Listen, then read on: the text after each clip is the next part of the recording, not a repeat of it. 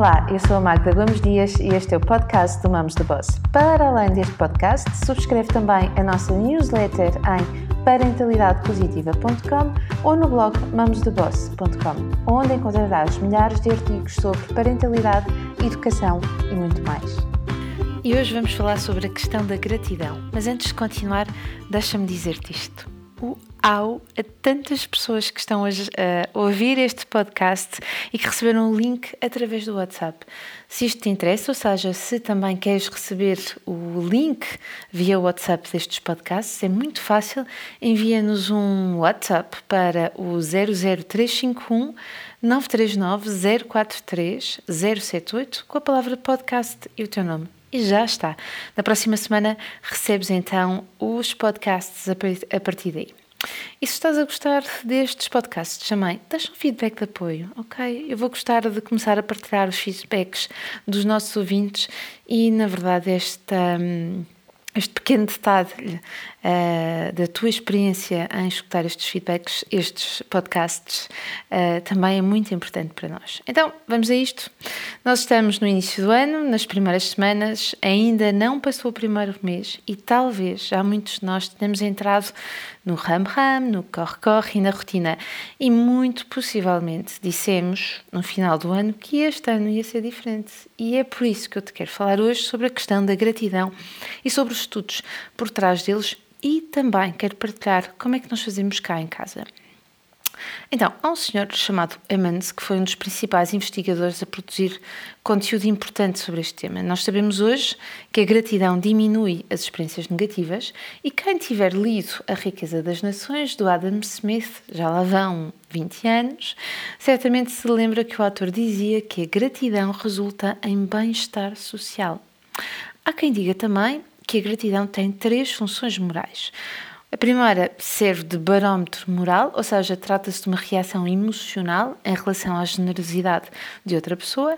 Serve também como motivador de comportamento moral, motivando as pessoas que se sentem gratas a sentirem-se gratas a terem essa consciência, mas também a tomarem iniciativas que vão beneficiar quem está à sua volta e finalmente servem de reforço moral. Ou seja, quando eu me mostro grata a uma pessoa que me ajudou, essa pessoa irá, em princípio, aumentar os seus comportamentos positivos em relação aos outros. É chamada pescadinha de rabo na boca, não é? A gratidão é, por isso, como me parece muito óbvio, uma experiência emocional positiva. E porquê que eu digo isto? Porque ela deixa-nos seguros e, de alguma forma, até saciados. E é por isso que é importante darmos graças de forma regular, caso esta sensação, caso não é, caso contrário, esta sensação vai desaparecer. Não só não se mantém, como também desaparece. Há várias investigações feitas em relação à gratidão, mas eu hoje quero-te contar um bocadinho mais do que isso. Eu quero-te contar como é que nós fazemos cá em casa.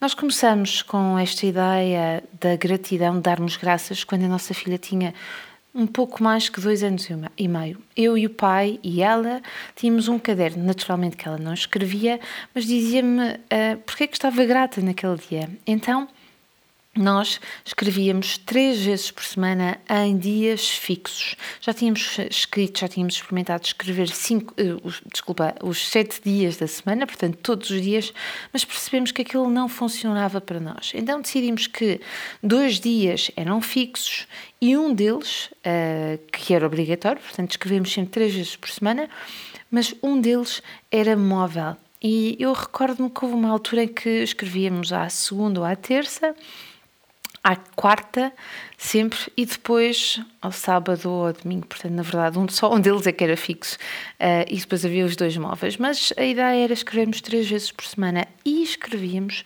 cinco coisas pelas quais estávamos gratos. E porquê cinco e não três? Eu aqui segui os estudos. É que três, arranjar três coisas pelas quais estamos gratas, uh, é fácil. É simples, mas arranjarmos mais dois sempre que escrevemos para fazer o total de cinco não é assim tão simples quanto isso. Isso é um grande convite a mudarmos a forma como olhamos para determinadas questões. Podemos pegar numa situação perfeitamente banal e consegui-la ver por outro prisma e, portanto, estamos a olhar para o copo mais cheio, não é? Estamos a dar uma perspectiva positiva a um acontecimento banal e, portanto, os acontecimentos banais dali em diante passam a ser bons acontecimentos, mas também podemos pegar num acontecimento que interpretamos como negativo e dali retirar uma aprendizagem. E esta é a virtude de darmos graças, ok? Como é que fazemos agora? Pois é, agora as coisas mudaram. Por acaso, numa altura em que eu uh, ia comprar um caderno para, para mim, para continuar a escrever uh, os meus cinco pontos pelos quais estava grata, naquele dia a minha filha estava comigo e pediu-me para levar, em vez de um caderno pequenino, levar um caderno grande e disse-me podíamos escrever todos. E eu achei aquela ideia muito interessante. Então, hoje em dia temos só um caderno, o caderno da nossa família, onde a nossa filha mais velha escreve os, os motivos pelos quais cada um dos membros está grato. E nesse caderno Existe muita cor, existem também alguns erros ortográficos, existem desenhos.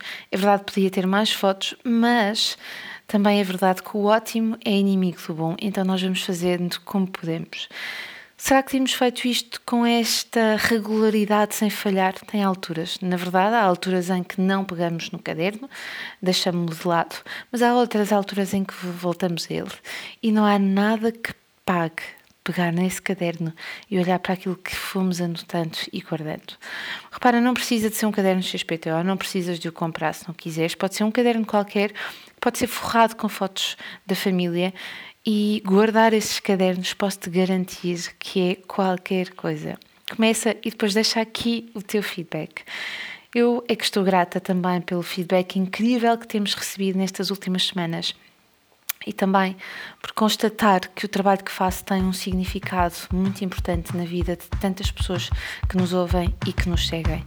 E por isso, muito, muito obrigada. Um grande beijinho e até à próxima semana. Gostaste deste podcast? Então deixa os teus comentários no blog mamosdeboss.com onde terás acesso também a milhares de posts e lembra-te de assinar a nossa newsletter em parentalidadepositiva.com ou em mamosdeboss.com. Partilha à vontade. Até ao próximo podcast.